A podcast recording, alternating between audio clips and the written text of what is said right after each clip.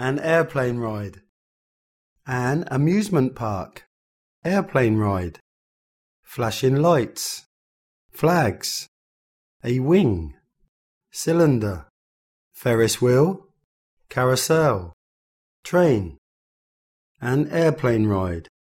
I could not believe that an amusement park would give me so much fun. Well, it's been a long time since I had my last airplane ride. Thanks to David, my son, who insisted to have one. We, mother and son, hopped on a plane with flashing lights in the front, two flapping flags at the back, and a wing on each side.